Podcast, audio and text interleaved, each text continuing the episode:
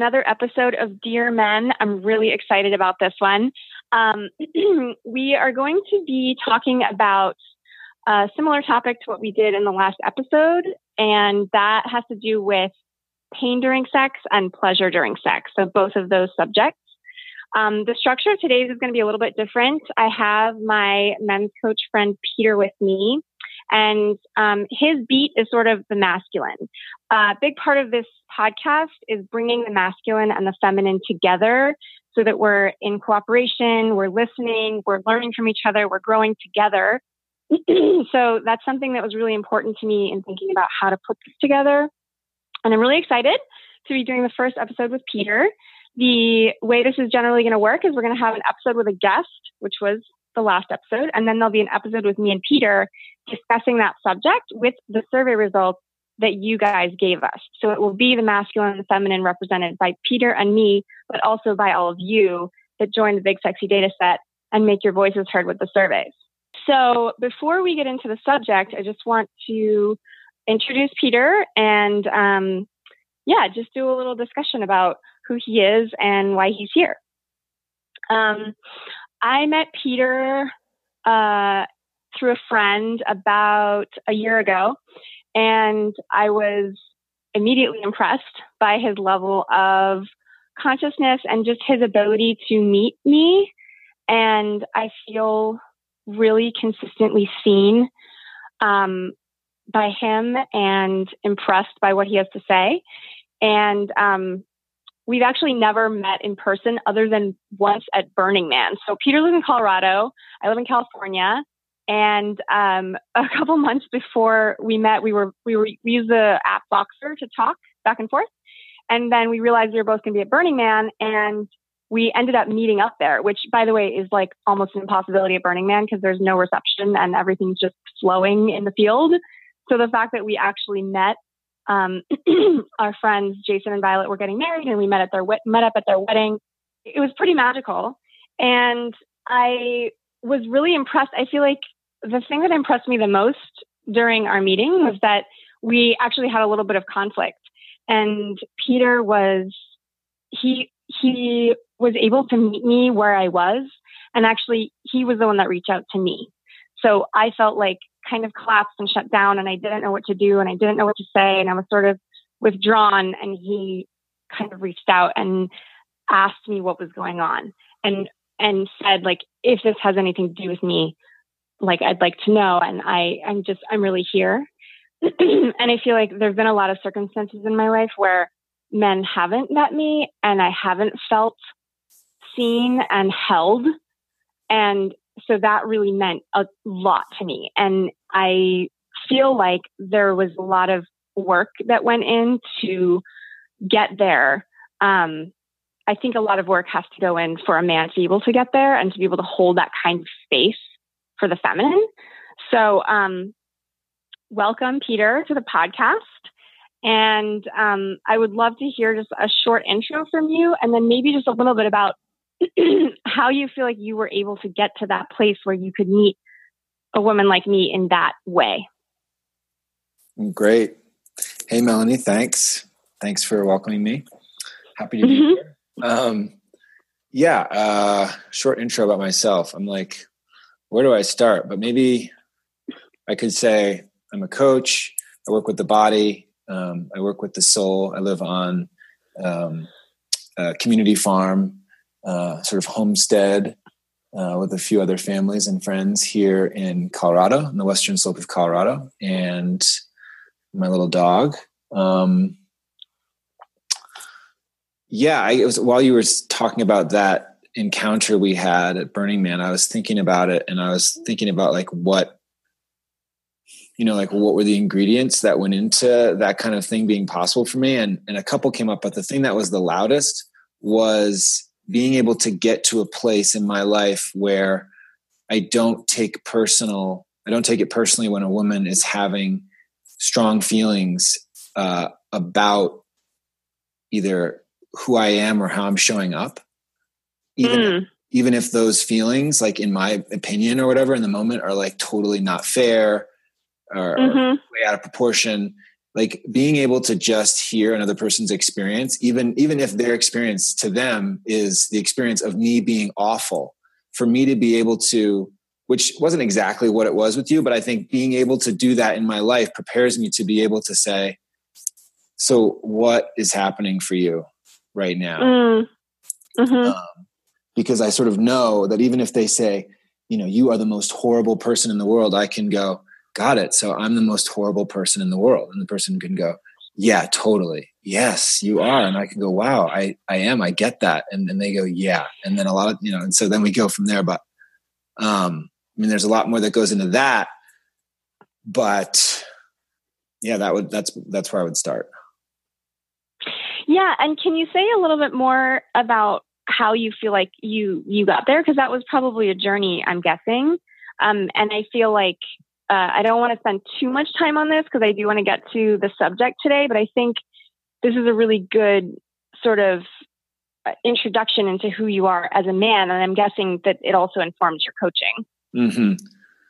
Cool. So thank you. Um, how did I get to being able to just, well, I think probably, um, so I'm just thinking back to a relationship that I was in a few years ago where we both learned uh, the couples dialogue, which comes from the work of Harville Hendrix and the Imago Therapy, which is a couples therapy, and he's the author of the book Getting the Love You Want and a couple other workbooks uh-huh. and books. And when we went through that, they basically said, so when you go to the, when you both are triggered, one of you has to like literally put your trigger aside, get the other person's world, like get what it's like to be them, even if you're like screaming in yourself the whole time, being like, that's not true, that's not the way it is, and then switch. And mm, I started yeah. to practice it with her, and we didn't have success as a couple, and we actually didn't have a lot of success at relating. And that's probably why we didn't have success as a couple. But one of the things that we did have is I noticed that when I did that, it was like something switched in my brain. I was like, oh, so I can just turn off my story for a minute and just get their story. And I, I'll just say huh. one other thing about it, and that is that I do think there is something particular about my story that makes me sensitive both to having myself be understood. There's almost like it's really hard for me to not be understood. That paradoxically, like kryptonite, makes me mm-hmm. able to put my own story aside, almost like a superpower. And and I've developed huh. that, but you know, that's where that's the genesis. Huh. And would you say that that ability to kind of put your trigger aside for a moment and understand her first, would you say that that has helped in your relationships with women? Oh yeah, I mean, I in a weird, I think I, that's like that is still my go-to. Before that, I was always defending my position while my partner was defending her position, or mm. trying to explain my position while my partner was trying to explain her position, and we always felt like we were sort of trying to you know claim and reclaim territory that had been lost mm. moments earlier and once i mm-hmm. learned how to be able to say oh so you get to have your version of reality that is completely independent of mine and me getting it doesn't actually have it be that mine's wrong and paradoxically it doesn't actually make you hold on tighter to yours once you get gotten there you can kind of relax yours. And then when i get gotten where i am ideally if we both have the emotional space to switch sides after we're done then i relax and then we can come back to relating on the basis of you know love and trust and connection. Yeah it's almost like once i feel understood i can right. relax. It's like not about and the content mean, it's just about getting yeah. stood there totally. Yeah that's really cool. And I think this is probably something that we'll go back to, but um, I just want to call it out as someone who has experienced it. I definitely felt relaxed. Like I mm-hmm. relaxed and I felt, I just felt met and I felt seen and I felt like it was safe for me to be, be exactly where I was, which was like sad and mm-hmm. frustrated. Mm. And once I felt really seen and like met, by you and I felt like you were hold I really felt like you were holding the space. Like I felt like you were holding the space and I could be in it with you. Mm. Um, I didn't feel like I had to lead. Like I felt like you were leading that that holding and it really just made a huge impact on me. So mm. thank you for that. Yeah. and um, yeah, and I'm really glad to have you here. I'm really happy to have um, a man to discuss these topics with because I think there's something really there's just something really beautiful about when it does work when the masculine and feminine do come together um, i feel like something particularly special is created and becomes possible that wasn't possible before Hey, a quick note before the rest of this episode. In discussing sex in this episode, we talk about straight women having sex with straight men. The survey responses we mention are also from people who identify as hetero. We know this isn't the only kind of sexual relationship or gender identity that exists, and they're all valid. I just wanted to make sure to mention it specifically because we want all of our listeners to feel included, and we want to acknowledge all different kinds of identities. Okay, back to the episode. So today we're going to talk about um, the survey results. We we discussed um, well, we heard from Z last episode about her experience with pain during sex and her journey to pleasure to actually having pleasure during sex. And um, I pushed a survey to you guys about it. And we're going to just go over those results and just kind of have a discussion about what this what this issue is like eh, with an eye towards um, the masculine role. Like, what is the masculine role here? You know, we heard about what what Z's husband, um, what his experience was a little bit, um, but I want to just kind of talk about that, about how the masculine can meet the feminine here in what is literally a very painful place and how that can be um, a really healing thing for both parties. Um, I just want to tell a little story before we start because I have one, two, three, four, I have four women in my life who have had this issue. Um, the medical term for pain during sex for a woman is vaginismus. And the fact is, we don't have a lot of scientific research on vaginismus yet. So nobody is really clear on the scope of the problem. But I crunched some numbers and I looked up some research statistics that we do have. And on the low side, um, scientists believe that about 2 to 4% of women suffer from vaginismus. And on the high side, 15%. So in the United States, that means that it's 2.7 million women on the low side and 23 million women on the high side. That's a lot of people. And I feel like this is something that we don't really talk about very much. Um, but I, if there's anyone listening that does experience this, I just want you to know that you're truly not alone. There are millions and millions and millions of women all over the world, but even just in this country, almost 23 million realistically, because for example, the four women that I know that experience pain, they've never been diagnosed and they've never seen a physician about it. So I think there's a lot of women that are experiencing it that don't that don't end up talking about it and it doesn't end up getting counted, if that makes sense.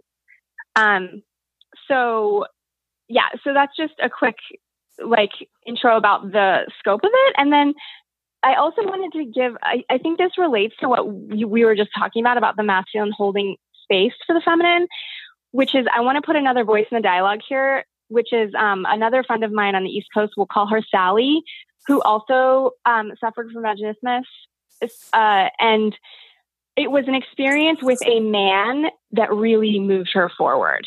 So I just want to put this into the story because I think it's really important to know that this this this kind of thing is also possible because I think Z did a lot of the work on her own and then ended up with a partner who she had pleasure with.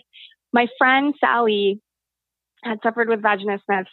I mean, all through her 20s and 30s, it, sex was really painful. It was kind of like painful to the point where she couldn't really do it. Like he couldn't, the penis couldn't really go in. Um, and this was a really big deal for her because it impacted her dating life. Like, like Eh, if you go on dates and you know that you can't have sex or sex is really painful for you, I have a couple other women friends like this where it's like they sort of feel like anxious just even getting started because they feel like they're going to go on these dates and then the guy is going to want sex or expect sex and they're not going to be able to do that. And it's going to be a huge block. And so it's almost like, well, what's the point of even going out with him it's not going to work out in the end anyway kind of thing or just it's like a stressful part of the relationship and um before I tell the end of that story, I'm just curious, like, Peter, have you ever had that experience of being with a woman who had that kind of pain? And what was your experience like? I'm not so. Uh, so the short answer is no. I don't think I've ever been with someone who was experiencing intense pain in terms of what you're talking about with vaginismus. I've been mm-hmm.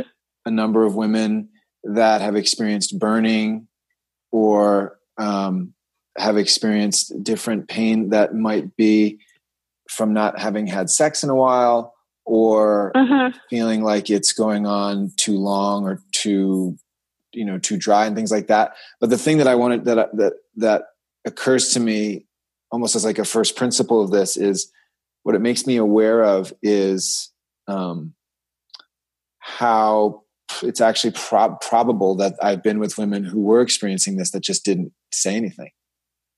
Um, yeah. Just be. yeah. Know. Yeah. I think that I think this is a good time to bring in a couple of the voices from the survey because you haven't experienced it, but several of the men that responded have. Um, one of them said, so the this is the question about um, if you have been with, with someone that where sex was painful, what was your experience like?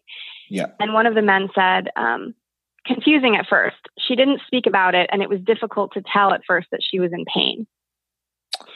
Yeah. and I feel like that is, um, I don't know if it's common, but I do think that it, it comes up over and over where the where women don't speak up. They're not speaking up. They're they're grinning and bearing it or they're trying not to bring it up because well i'm guessing just for me if it were me in that circumstance it'd be like i don't i do want to connect you know like i do want this to work. I do want to connect. I'm trying. I want it to work and it's not and it hurts. And i don't know how to say that without hurting hurting your feelings. Um if you were if you were to cons- if you were going to be in that circumstance like if you imagined yourself in that circumstance with a woman who was like actually this kind of hurts like you know what would your reaction be well it depends on my, my i think i like to think that my reaction today would be one of curiosity and care and mm-hmm. slowing things down and getting really curious um, checking my own um, triggers that might come up. You know, I really want to have sex, or it's it's it was so hot, and now you want to stop, or like right when it gets hot, now you want to stop, or or mm-hmm. you know, or like you know, any number of things. I mean, and um, being able to, you know, like one of the things that occurs to me is is I think people do this. Like, for example, like when a kid complains about something like in a, in a car ride that's super long and the kid's like, but I'm bored. And we kind of dismiss their complaint because we say, well, they're a kid and they don't know how to wait long enough. I think there's a way we can do that for partners. So be, be like, oh, she's just, she just can't get vulnerable enough. Or like, she just can't, mm. um, she, she just, you know, something's coming. I knew this about her before we started having sex. Like I knew she was going to have a problem there.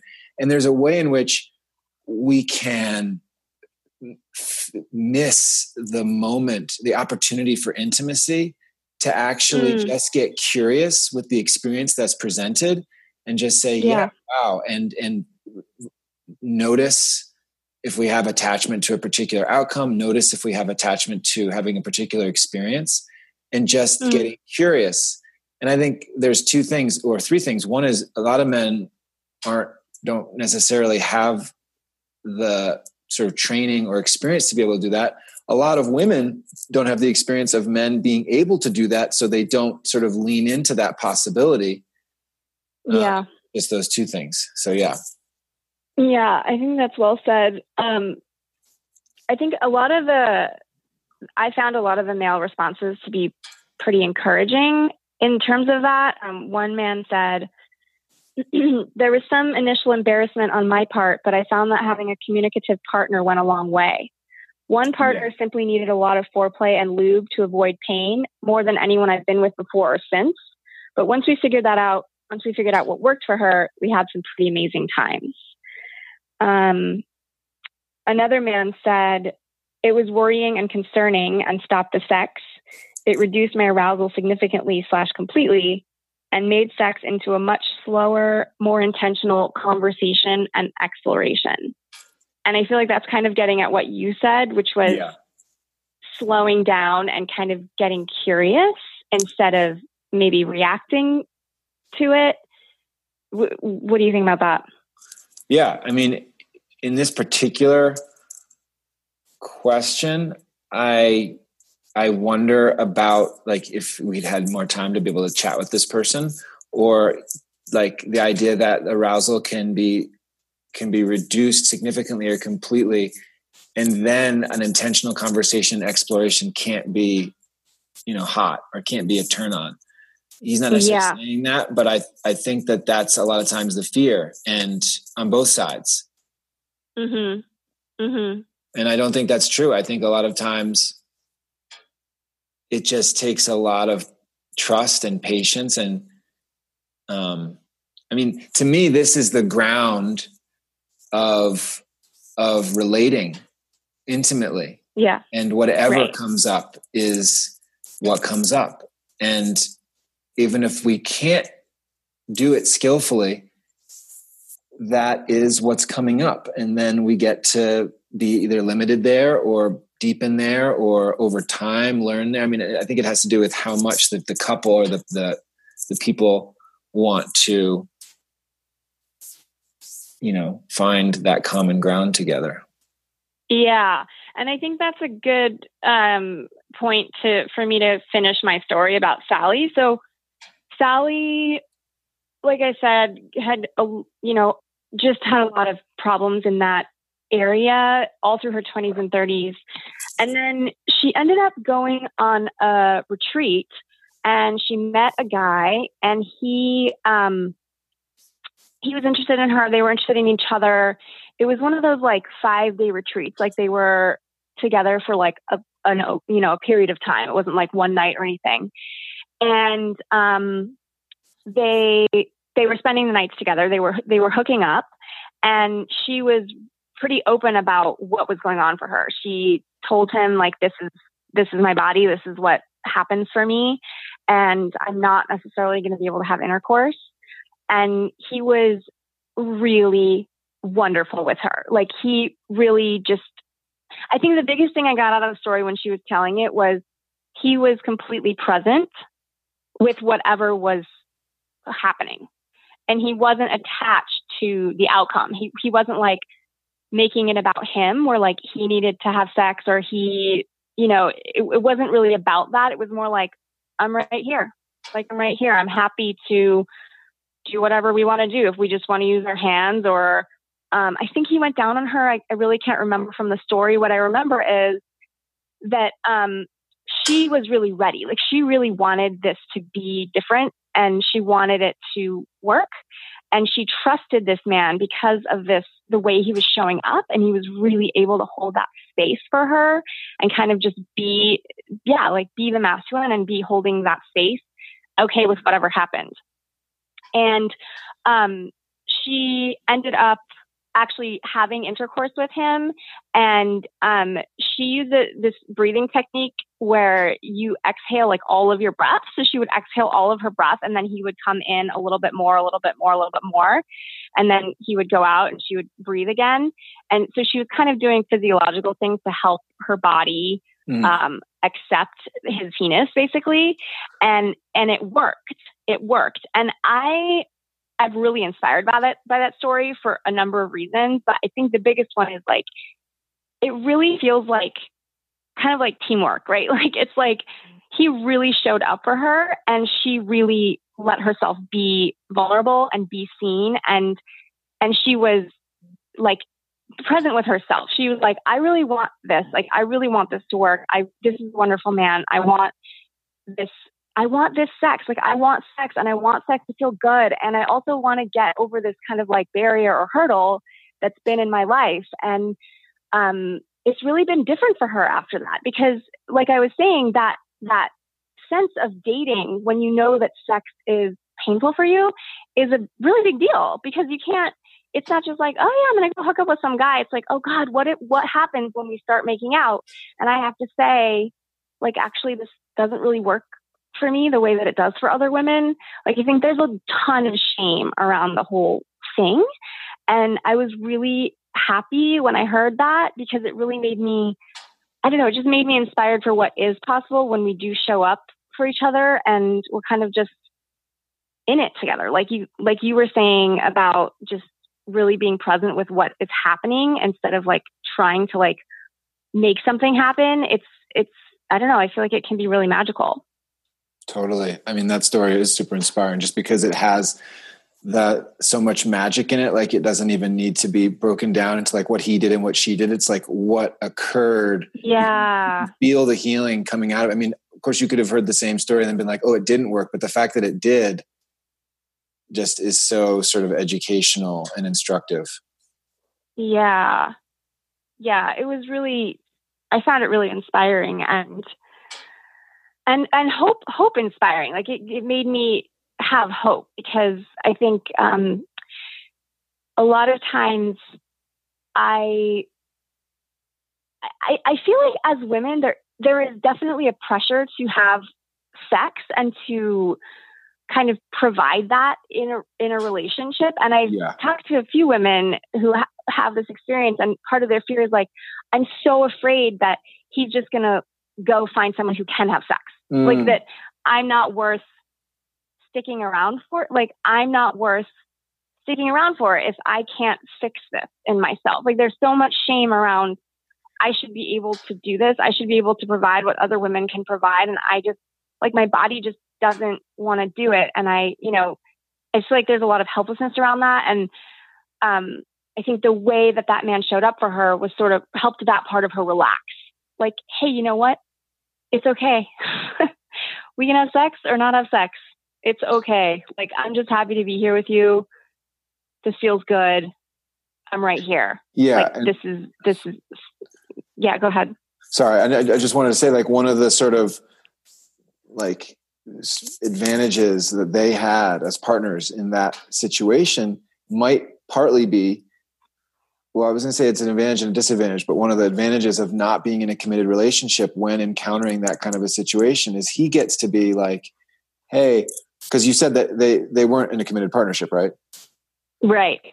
And he kind of gets to say like, "I'm totally here," and I, I imagine that having that kind of openness when it's just been frustrated. Like I'm just imagining somebody listening, like a, a man or a couple or anybody listening to it and being like, "Yeah, but we've been struggling for so long." It can be so hard to sort of get back to that place of innocence and get back yeah. to that, that place of, for example, like the man might be thinking like you know you're thinking things like i am wanting to leave it isn't working i'm frustrated i'm tired mm-hmm. of not being able to have sex with my partner i'm tired of not and yeah. then you, and then you start to attach the sort of symptoms to their behavior and you start to blame them for it and there's just all this sort of negative mm-hmm. yuckiness that can come in and so just appreciating that that is such a beautiful story and in a way he showed up as like a sex healer which is not something that any partner couldn't show up for but it just speaks to the level of sort of innocence and presence and unattachment that is required in kind of beginner's mind in order for that yeah. heights to be sort of uh, reached yeah that's a really good point um yeah i think the other encouraging thing from the survey responses uh, a lot of the men indicated that they had talked to their partner about it or that they and their partner had talked about it. Um, this question was, did you and your partner talk about it? How was that? There were a lot of yeses. There were a few. Um, this person said, yes, it was easier than I expected it to be because she didn't personalize the pain to me or make me feel accused. I quickly felt like part of the solution. Another man said, yes, hard and growing for us as we found ourselves in relationship with one another, truly relating, learning each other's experience, and taking care of one another. Um, and I thought this one was particularly poignant. He said, "We did, we did talk about it. It involves shame, fear, difficulty, regret, etc. A plethora of feelings not typically considered sexy." Which I feel like is exactly. really true. And part of, right. And part of what, particularly for women who are dating and not in a long term partnership, can make it challenging to discuss because it's not, it's not sexy. It's not sexy. It's not considered sexy. Um, but kind of like you said, depending on how the man shows up, it actually can be sexy and it can be very healing. And that's sort of why that this whole thing about pain and pleasure and pleasure and pain, like they are connected. They are connected. And when mm-hmm. we're met in our pain, that can end up feeling good. It can end up feeling like even more, I don't know what the word is, I was going to say sacred, but something about like even more heart opening. Um, were you going to say something? Or I was just, oh, good. totally. I was just going to say, uh, while we're, um, while we're not downplaying the sort of potential for healing that's available, I also don't want to downplay the sort of challenging relational dynamic this is for some people and can be like it's really hard and so if people fail and or they feel like they're failing or they're just not able to be that for each other they should also know like man this is this is advanced like this is the stuff of like really hard relational issues. Yeah. Yeah. And I think that's a really good a really good transition to a couple of solutions that I want to offer. So, um, I've been thinking about this a lot and I've been talking to my my women friends who have this experience and looked at the survey and all of it. And I just want to um, offer a couple of solutions that are possible. Um, I'm going to have these in the show notes, so don't worry about writing everything down. But I want to I want to make sure that I cover all of these. So, um, first of all, there are a couple of really good books about this. One is called "When a When a Woman's Body Says No to Sex: Understanding and Overcoming Vaginismus," and then there's another one called "Private Pain." It's about life, not just sex.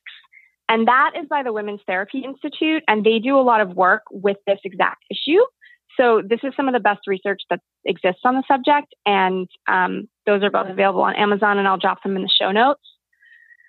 Um, another thing that I wanted to say, solution wise, is sex therapy and couples therapy, sex and couples therapy combined, or sex therapy individually or as a couple. Z mentioned this in her episode, and we're we're gonna hear actually in another episode of our podcast. We're gonna hear from a, an actual couple that goes to sex therapy and their experience because I think it's like a mystery for a lot of people. They just really don't know what happens there. But the point I want to make about this is kind of like you were saying, Peter, this can be a really, really challenging issue for a couple. And a lot of times, like it can really help to have someone else present. It can help to have a third party, a sex therapist that's seen the issue before, that knows about it, that's able to really help the couple because I think one of the things that happens is what Z said in her in her interview was that part of what was going on for them was that there were little hurts and little resentments that were building up in their relationship that were not getting dealt with. Totally. And those ended up I think I think that was part of why her body didn't want to let him in. It was like there were all these little barbs and little little things that just they just kind of swept under the rug and they built up and built up and, and her body just closed and like didn't want to let him in in that way anymore. That is something that can be really hard to deal with on your own as a couple. And so having a couple counselor or a sex therapist, especially a sex therapist, because that's what they're trained in. Um, and what I wanted to say about that is I feel like another barrier for people to getting therapy is not knowing how to find a therapist. And I just want to throw this out there that Yelp is actually a pretty good resource. Yelp.com, I know that you usually use it to find like a restaurant or like a spa, but therapists are on there. And I did a quick search for in just five like major American cities um, LA, Chicago, Boston. I think I did one in like Florida or something. And sex therapists are on there. And there are some really good reviews and you know, you can get a sense of them. You can go to their website, all that stuff. But if you do need a therapist, Yelp is a good resource. So that's thing number two. Um, the third thing is what Z mentioned in her episode about her online Tantra course.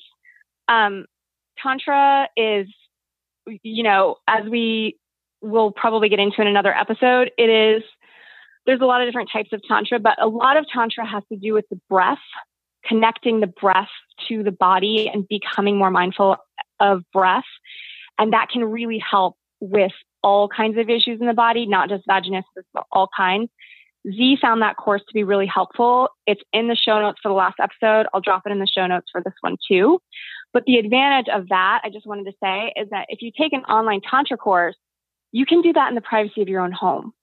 You don't have to go to a therapist. You don't have to do anything outside of just your own process. So if that's where you are, that's a great place to start. Like reading one of these books, taking one of those courses. And then the fourth thing I want to mention is um, I have a, a, bunch of friends who are survivors of sexual trauma, and that can be one of the, re- the related factors to something like this.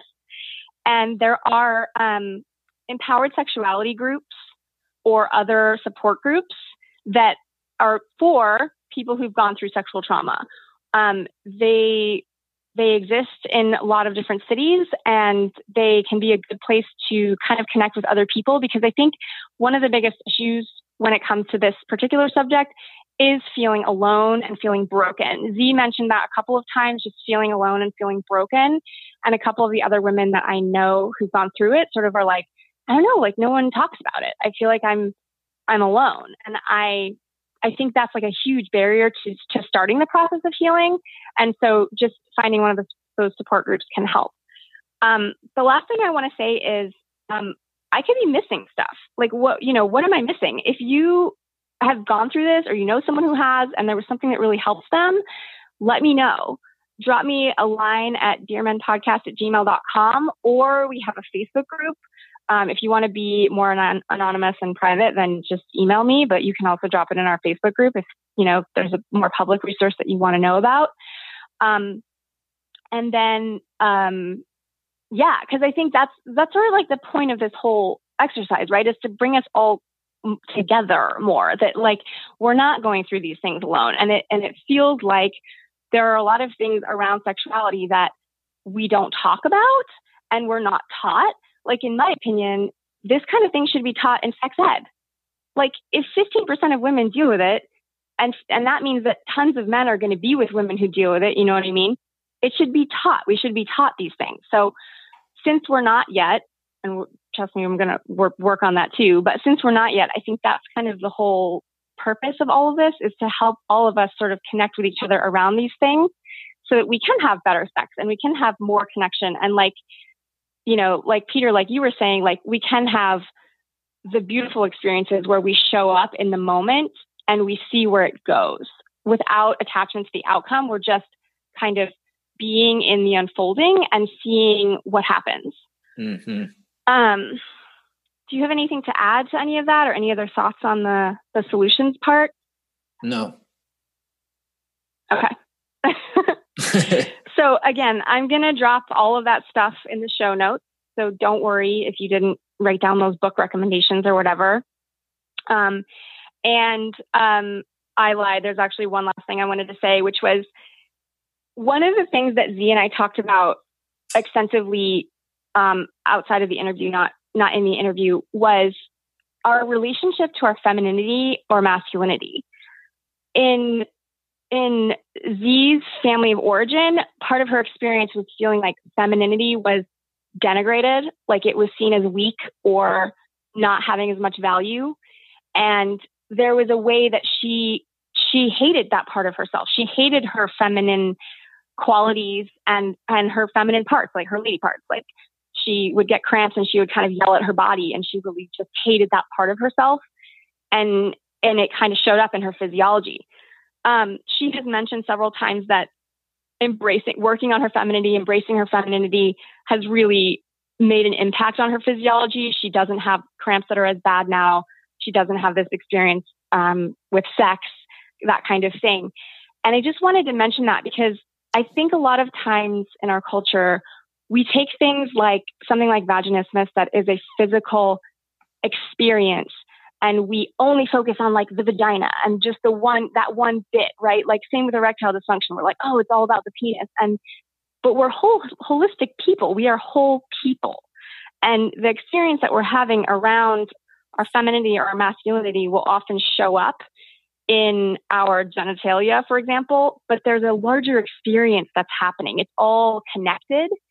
And the reason I wanted to say that was the last recommendation I would have for women that are in this situation or their partners is um, the work of Regina Thomashauer. She's also known as Mama Gena.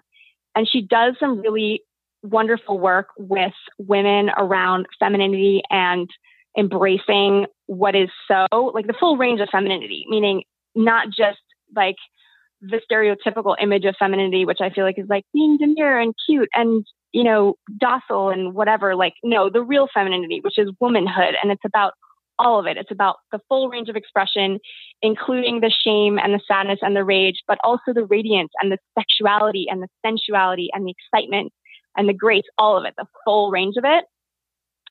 And her book hit the number one slot on the New York Times bestseller list.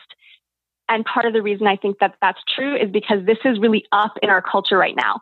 I think that the feminine coming into its power and the masculine coming into its true power, which is not the toxic masculine, but the healthy masculine, I think this is really up. And I think it's not a coincidence that it hit the number one slot on the New York Times list. And um, yeah, I just wanted to express that, like really truly, that I believe like as we heal our feminine qualities and our masculine qualities within ourselves and we come into balance, our physiology starts to match that. It starts to it starts to become healthy as well. Um, the name of that book is called Pussy, a Reclamation. I wanted to say it, you know, with power, with gusto. And I will also drop that into the show notes if anyone's interested. I know that was a lot. I didn't mean to overwhelm anyone, but I really want this to be about the solutions and not just about the problems. That wraps up another episode of Dear Men. Thank you for listening. If you want to reach out, we would love to hear from you. We're on Instagram and Twitter at Dear Men Podcast. That's at Dear Men Podcast. Or Facebook, we have a group, Dear Men Podcast. We also have an email address, dearmenpodcast at gmail.com. If you want to join the Big Sexy Dataset, the community of people who regularly respond to the surveys that we talk about on this podcast, just email us at that address, dearmenpodcast at gmail.com, and we will set you up. Have a sexy day.